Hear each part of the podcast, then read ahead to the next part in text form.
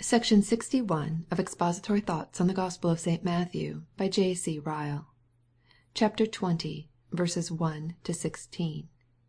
Parable of the laborers in the vineyard. MATTHEW XX. 1 16. For the kingdom of heaven is like unto a man that is an householder, which went out early in the morning to hire laborers into his vineyard. 2 And when he had agreed with the laborers for a penny a day, he sent them into his vineyard. 3 And he went out about the third hour, and saw others standing idle in the marketplace, 4 And said unto them, Go ye also into the vineyard, and whatsoever is right I will give you. And they went their way. 5 Again he went out about the sixth and ninth hour, and did likewise. 6 About the eleventh hour he went out, and found others standing idle, and saith unto them, Why stand ye here all the day idle? 7 They say unto him, Because no man hath hired us. He saith unto them, Go ye also into the vineyard, and whatever is right, that shall ye receive. 8 So when even was come, the lord of the vineyard saith unto his steward, Call the laborers, and give them their hire, beginning from the last unto the first. 9 And when they came that were hired about the eleventh hour, they received every man a penny. 10 But when the first came, they supposed that they should have received more: and they likewise received every man a penny. 11 And when they had received it, they murmured against the good man of the house, Saying, These last have wrought but one hour, and thou hast made them equal unto us, which have borne the burden and heat of the day. 13 But he answered one of them, and said, Friend, I do thee no wrong. Didst thou not agree with me for a penny? take that thine is, and go thy way: I will give unto the last even as unto thee. 14 Is it not lawful for me to do what I will with mine own? Is thine eye evil, because I am good? 15 So that the last shall be first, and the first last. For many be called, but few chosen. There are undeniable difficulties in the parable contained in these verses. The key to the right explanation of them must be sought in the passage which concludes the last chapter. There we find the apostle Peter asking our Lord a remarkable question :" We have forsaken all and followed thee: what shall we have therefore ?" There we find Jesus giving a remarkable answer. He makes a special promise to Peter and his fellow disciples. They should one day sit on twelve thrones, judging the twelve tribes of Israel. He makes a general promise to all who suffer loss for His sake. They shall receive a hundredfold, and inherit everlasting life. Now we must bear in mind that Peter was a Jew. Like most Jews, he had probably been brought up in much ignorance as to God's purposes respecting the salvation of the Gentiles. In fact, we know from the Acts, that it required a vision from heaven to take that ignorance away. (Acts x. 28.) Furthermore, we must bear in mind that Peter and his fellow disciples were weak in faith and knowledge. They were probably apt to attach a great importance to their own sacrifices for Christ's sake, and inclined to self righteousness and self conceit. Both these points our Lord knew well. He therefore speaks this parable for the special benefit of Peter and his companions. He read their hearts. He saw what spiritual medicine those hearts required, and supplied it without delay. In a word, He checked their rising pride, and taught them humility. In expounding this parable, we need not inquire closely into the meaning of the " penny," the marketplace, the steward, or the hours. Such inquiries often darken counsel by words without knowledge. Well says Calovius, " the theology of parables is not argumentative." The hint of Chrysostom deserves notice. He says, " It is not right to search curiously, and word by word, into all things in a parable; but when we have learned the object for which it was composed, to reap this, and not to busy ourselves about anything further." Two main lessons appear to stand out on the face of the parable, and to embrace the general scope of its meaning. Let us content ourselves with these two.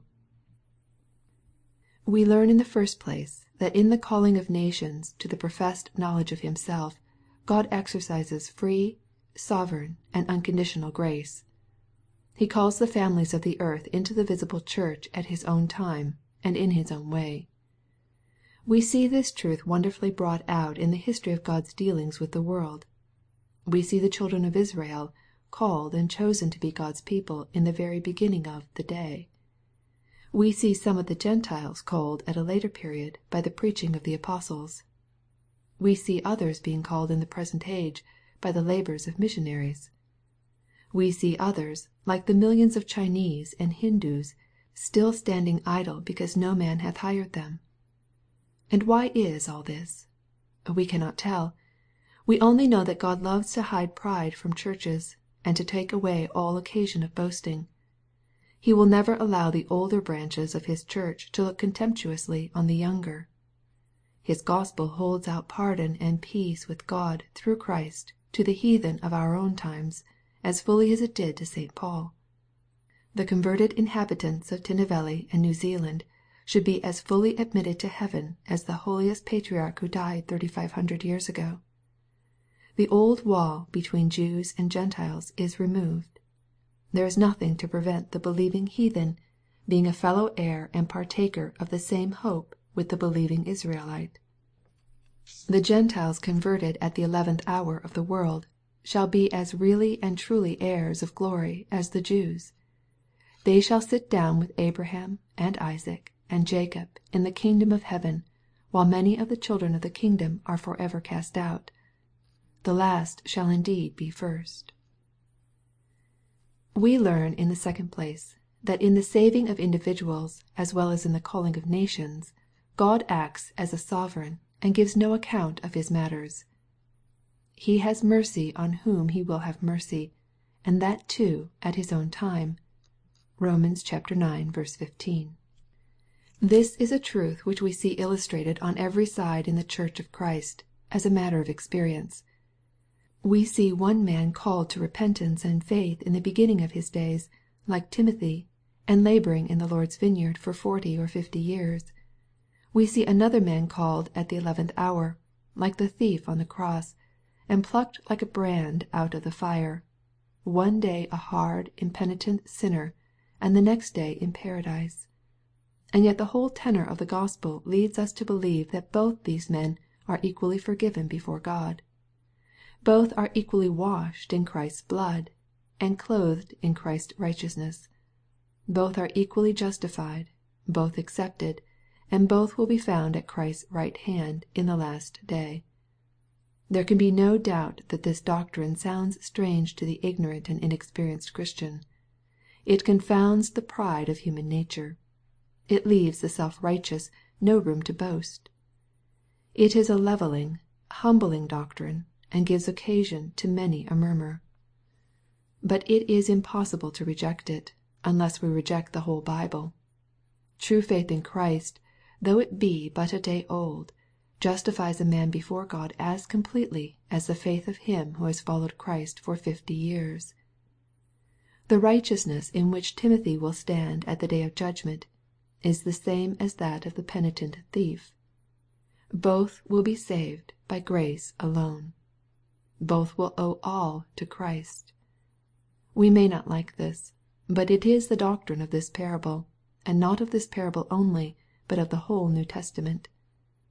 Happy is he who can receive the doctrine with humility. Well says Bishop Hall, "If some have cause to magnify God's bounty, none have cause to complain." Before we leave this parable, let us arm our minds with some necessary cautions. It is a portion of Scripture that is frequently perverted and misapplied. Men have often drawn from it not milk but poison. Let us beware of supposing, from anything in this parable, that salvation is in the slightest degree to be obtained by works. To suppose this is to overthrow the whole teaching of the Bible. Whatever a believer receives in the next world is a matter of grace, and not of debt.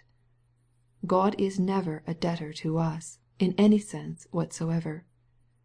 When we have done all, we are unprofitable servants. (Luke xvii. 10.)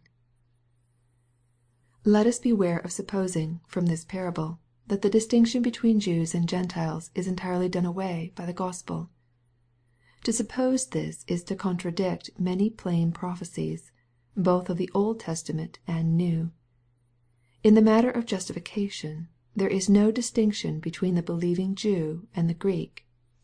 Yet Israel is still a special people, and not " numbered among the nations." God has many purposes concerning the Jews, which are yet to be fulfilled. Let us beware of supposing, from this parable, that all saved souls will have the same degree of glory. To suppose this is to contradict many plain texts of Scripture. The title of all believers no doubt is the same, " the righteousness of Christ." But all will not have the same place in heaven. Every man shall receive his own reward, according to his own labor. (1 Cor. iii. 8.) Finally, let us beware of supposing from this parable, that it is safe for any one to put off repentance till the end of his days. To suppose this is a most dangerous delusion. The longer men refuse to obey Christ's voice, the less likely they are to be saved. Now is the accepted time. Now is the day of salvation. (2 Cor. vi. 2.) Few are ever saved on their death beds. One thief on the cross was saved, that none should despair. But only one, that none should presume. A false confidence in these words, " the eleventh hour," has ruined thousands of souls. SECTION 62 of Expository Thoughts on the Gospel of St. Matthew by J. C. Ryle CHAPTER XX. 17 23 Christ's announcement of His coming death. Mixture of ignorance and faith in true disciples. Matthew xx. 17 23 And Jesus going up to Jerusalem took the twelve disciples apart in the way, and said unto them, Behold, we go up to Jerusalem, and the Son of man shall be betrayed unto the chief priests, and unto the Scribes, and they shall condemn him to death, 14 And shall deliver him to the Gentiles to mock, and to scourge, and to crucify him: and the third day he shall rise again. 15 Then came to him the mother of Zebedee's children with her sons, worshipping him, and desiring a certain thing of him. 16 And he said unto her, What wilt thou? She saith unto him, Grant that these my two sons may sit, the one on thy right hand, and the other on thy left, in thy kingdom. 17 Jesus answered and said, Ye know not what ye ask. 18 Are ye able to drink of the cup that I shall drink of, and to be baptized with the baptism that I am baptized with? They say unto him, We are able. 19 And he saith unto them, Ye shall drink indeed of my cup, and be baptized with the baptism that I am baptized with. But to sit on my right hand and on my left is not mine to give, but it shall be given to them for whom it is prepared of my Father. The first thing we should notice in these verses, is the clear announcement which the Lord Jesus Christ makes of His own approaching death. For the third time we find Him telling His disciples the astounding truth that He, their wonder working Master, must soon suffer and die. The Lord Jesus knew from the beginning all that was before Him, the treachery of Judas Iscariot, the fierce persecution of the chief priests and Scribes, the unjust judgment, the delivery of Pontius Pilate, the mocking, the scourging, the crown of thorns, the cross, the hanging between two malefactors, the nails, the spear, all, all were spread before His mind like a picture. How great an aggravation of suffering foreknowledge is, those know well who have lived in the prospect of some fearful surgical operation. Yet none of these things moved our Lord. He says, " I was not rebellious, neither turned away back. I gave my back to the smiters, and my cheeks to them that plucked off the hair. I hid not my face from shame and spitting." (Isaiah L 5, 6.) He saw Calvary in the distance all His life through, and yet walked calmly up to it, without turning to the right hand or to the left. Surely there never was sorrow like unto His sorrow, or love like His love. The Lord Jesus was a voluntary sufferer. When He died on the cross, it was not because He had not power to prevent it. He suffered intentionally, deliberately, and of His own free will. (John x. 18.) He knew that without shedding of His blood, there could be no remission of man's sin. He knew that He was the Lamb of God, who must die to take away the sin of the world.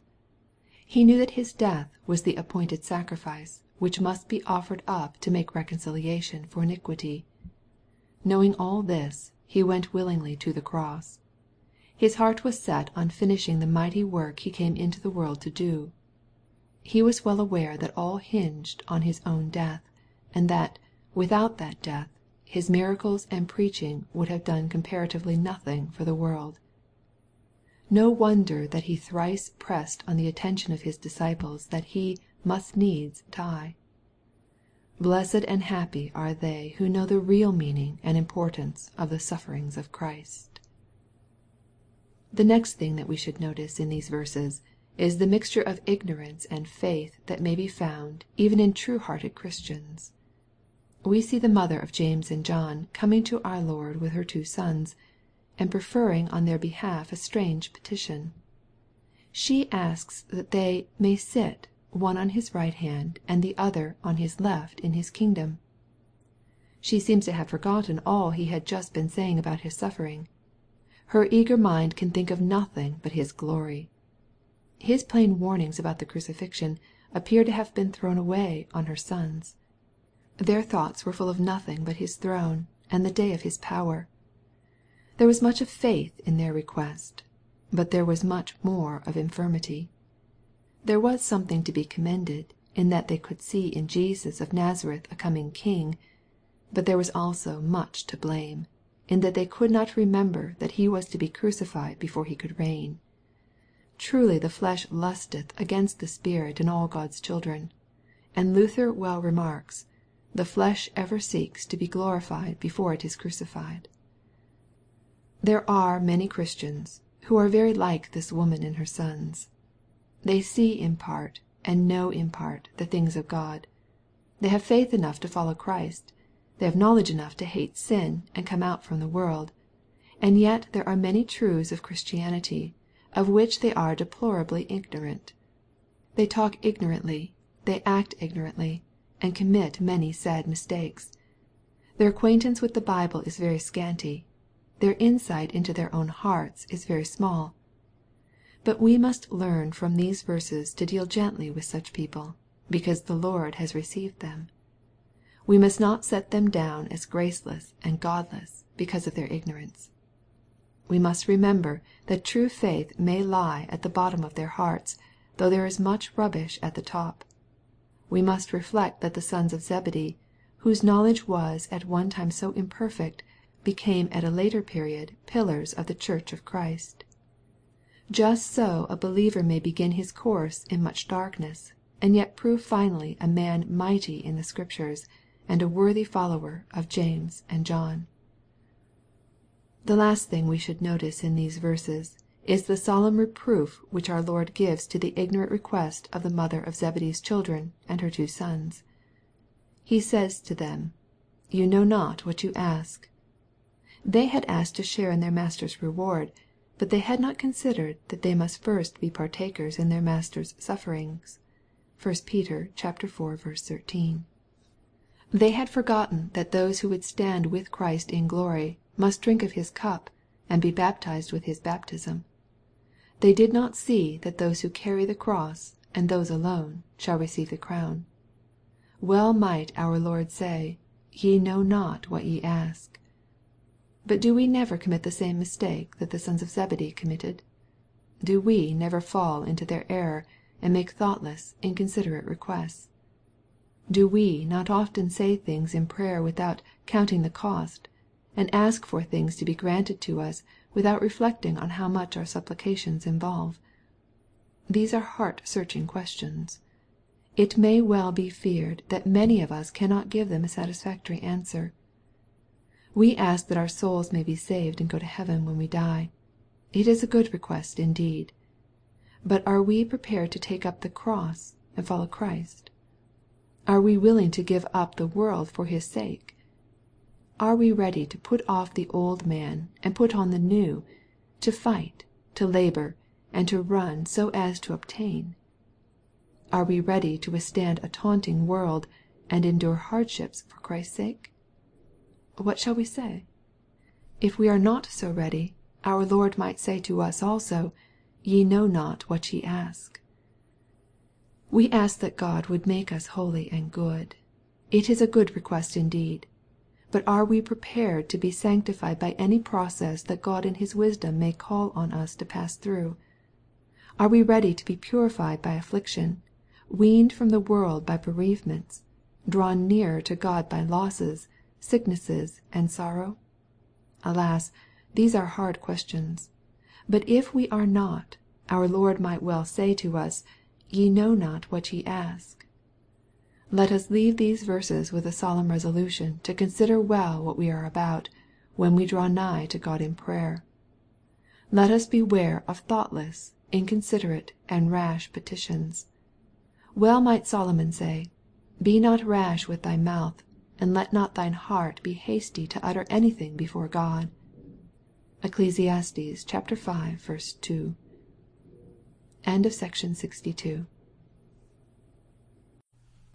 SECTION LXIII. OF EXPOSITORY THOUGHTS ON THE GOSPEL OF ST. MATTHEW. BY J. C. Ryle. CHAPTER XX. 24 28.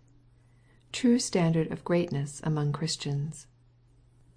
MATT. XX. 24 28. 1 And when the ten heard it, they were moved with indignation against the two brethren. 2 But Jesus called them unto him, and said, Ye know that the princes of the Gentiles exercise dominion over them, and they that are great exercise authority upon them: but it shall not be so among you. 3 But whosoever will be great among you, let him be your minister: and whosoever will be chief among you, let him be your servant: 4 Even as the Son of man came not to be ministered unto, but to minister, and to give his life a ransom for many. These verses are few in number, but they contain lessons of great importance to all professing Christians. Let us see what they are. In the first place we learn that there may be pride, jealousy, and love of pre eminence even among true disciples of Christ. What saith the Scripture ?" When the ten heard what James and John had asked, they were moved with indignation against the two brethren." Pride is one of the oldest and most mischievous of sins. By it the angels fell, for " they kept not their first estate." (Jude 6.)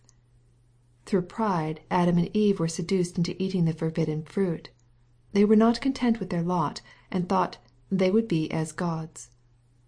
From pride the saints of God receive their greatest injuries after their conversion.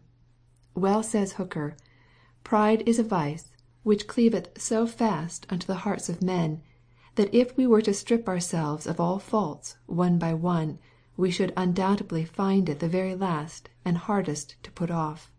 It is a quaint but true saying of Bishop Hall, that " pride is the inmost coat, which we put off last, and which we put on first." In the second place we learn, that a life of self denying kindness to others, is the true secret of greatness in the kingdom of Christ. What saith the Scripture ?" Whosoever will be great among you, let him be your minister: whosoever will be chief among you, let him be your servant." The standard of the world and the standard of the Lord Jesus are indeed widely different. They are more than different, they are flatly contradictory one to the other. Among the children of this world he is thought the greatest man who has the most land, most money, most servants, most rank, and most earthly power. Among the children of God he is reckoned the greatest who does most to promote the spiritual and temporal happiness of his fellow creatures. True greatness consists not in receiving, but in giving; not in selfish absorption of good things, but in imparting good to others. not in being served, but in serving, not in sitting still and being ministered to, but in going about and ministering to others. The angels of God see far more beauty in the work of the missionary than in the work of the Australian digger for gold. They take far more interest in the labors of men like Howard and Judson than in the victories of generals, the political speeches of statesmen, or the council chambers of kings. Let us remember these things. Let us beware of seeking false greatness. Let us aim at that which alone is true. We may be sure that there is profound wisdom in that saying of our Lord's, " It is more blessed to give than to receive." (Acts xx. 35.) In the third place, we learn that the Lord Jesus Christ is intended to be the example of all true Christians. What saith the Scripture? We ought to serve one another, even as the Son of man came not to be ministered unto, but to minister. The Lord God has mercifully provided His people with everything necessary to their sanctification.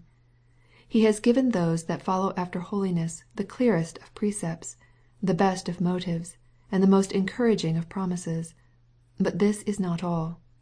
He has furthermore supplied them with the most perfect pattern and example, even the life of His own Son. By that life He bids us frame our own. In the steps of that life He bids us walk. (1 Peter ii. 21.)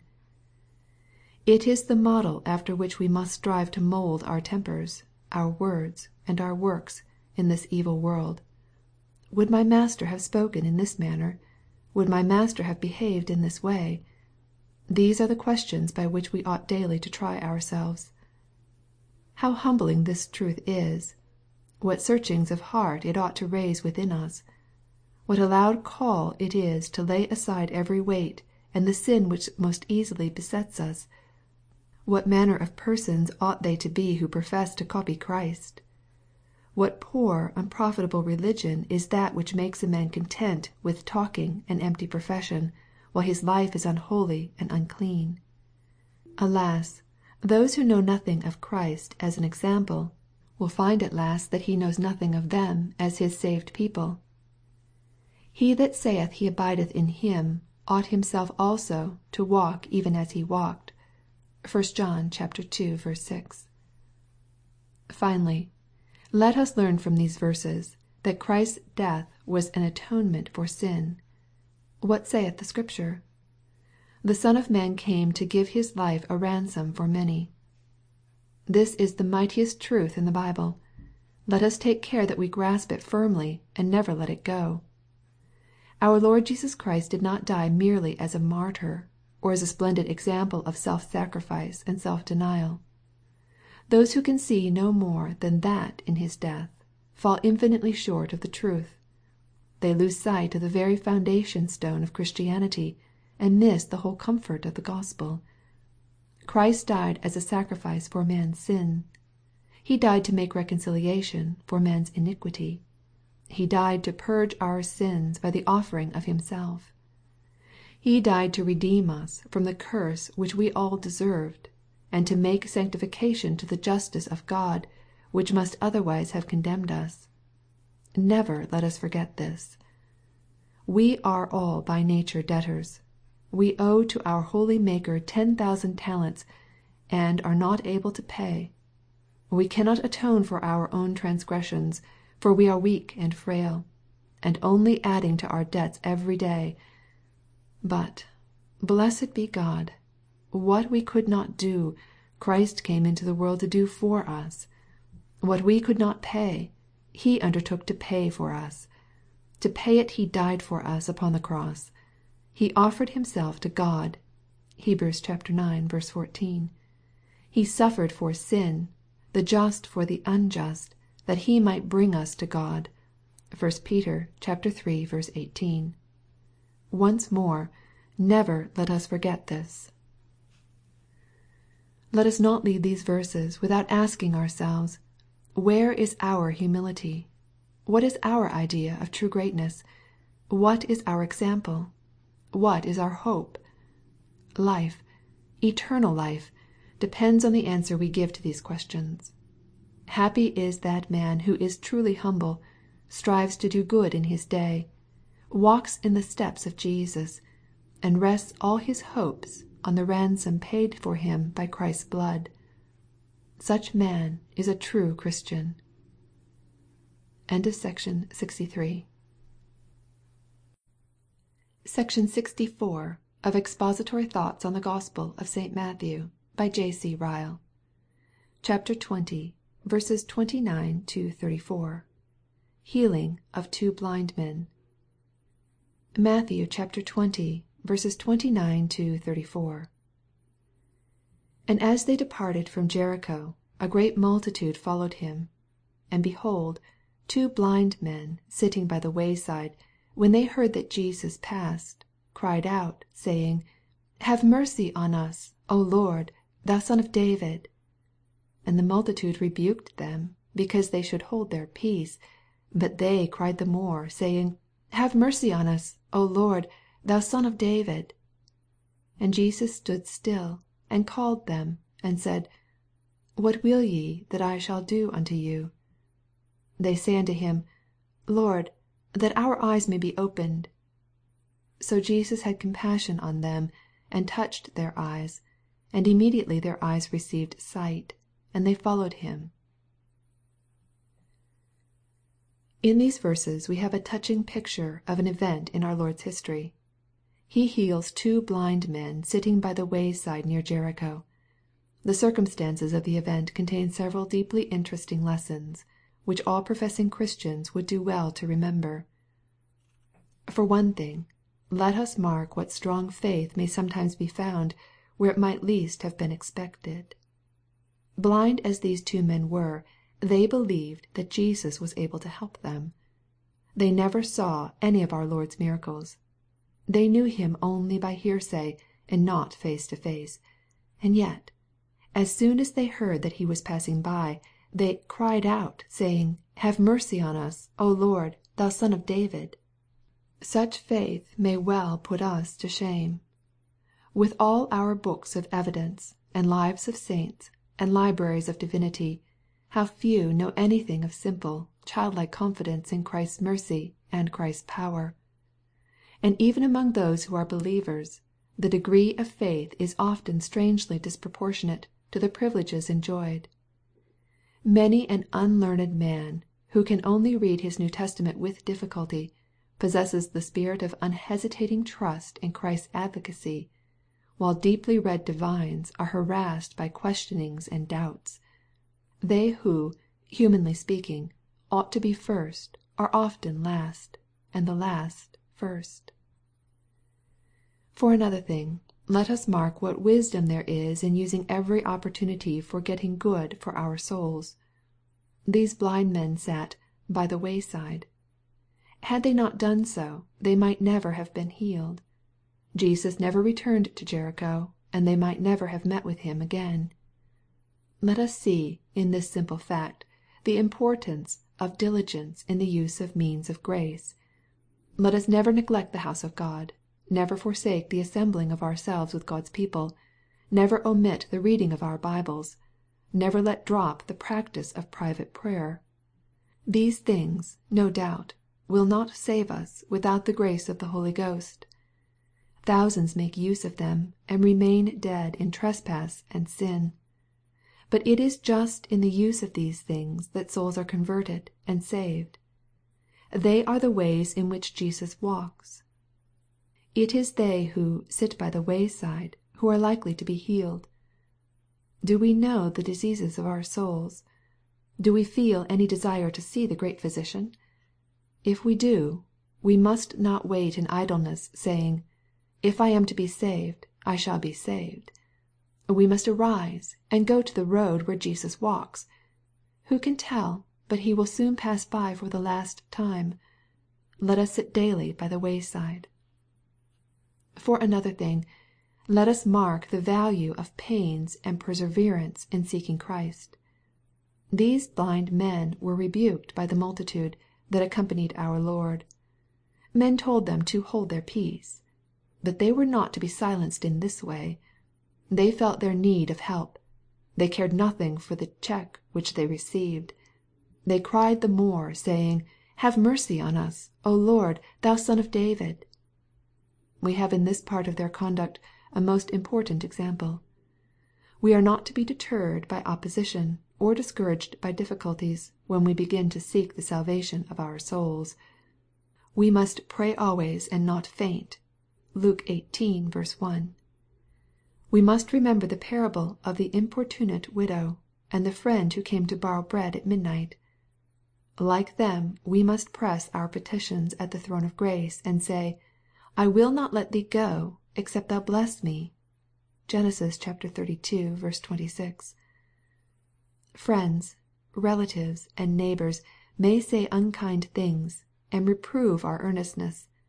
We may meet with coldness and want of sympathy, where we might have looked for help. But let none of these things move us. If we feel our diseases, and want to find Jesus, the great Physician if we know our sins, and desire to have them pardoned, let us press on. The violent take the kingdom by force. (Matt. xi. 12.) Finally, let us mark how gracious the Lord Jesus is to those who seek Him. He " stood still and called" the blind men. He kindly asked them what it was that they desired. He heard their petition, and did what they requested. He had compassion on them, and touched their eyes, and immediately their eyes received sight. We see here an illustration of that old truth, which we can never know too well, the mercifulness of Christ's heart towards the sons of men. The Lord Jesus is not only a mighty Saviour, but merciful, kind, and gracious to a degree that our minds cannot conceive. Well might the apostle Paul say, that the love of Christ passeth knowledge. (Ephes. iii. 19.) Like him, let us pray that we may know more of that love. We need it when we first begin our Christian course, poor, trembling penitents, and babes in grace. We need it afterwards as we travel along the narrow way, often erring, often stumbling, and often cast down. We shall need it in the evening of our days, when we go down the valley of the shadow of death. Let us then grasp the love of Christ firmly, and keep it daily before our minds. We shall never know, till we wake up in the next world, how much we are indebted to it.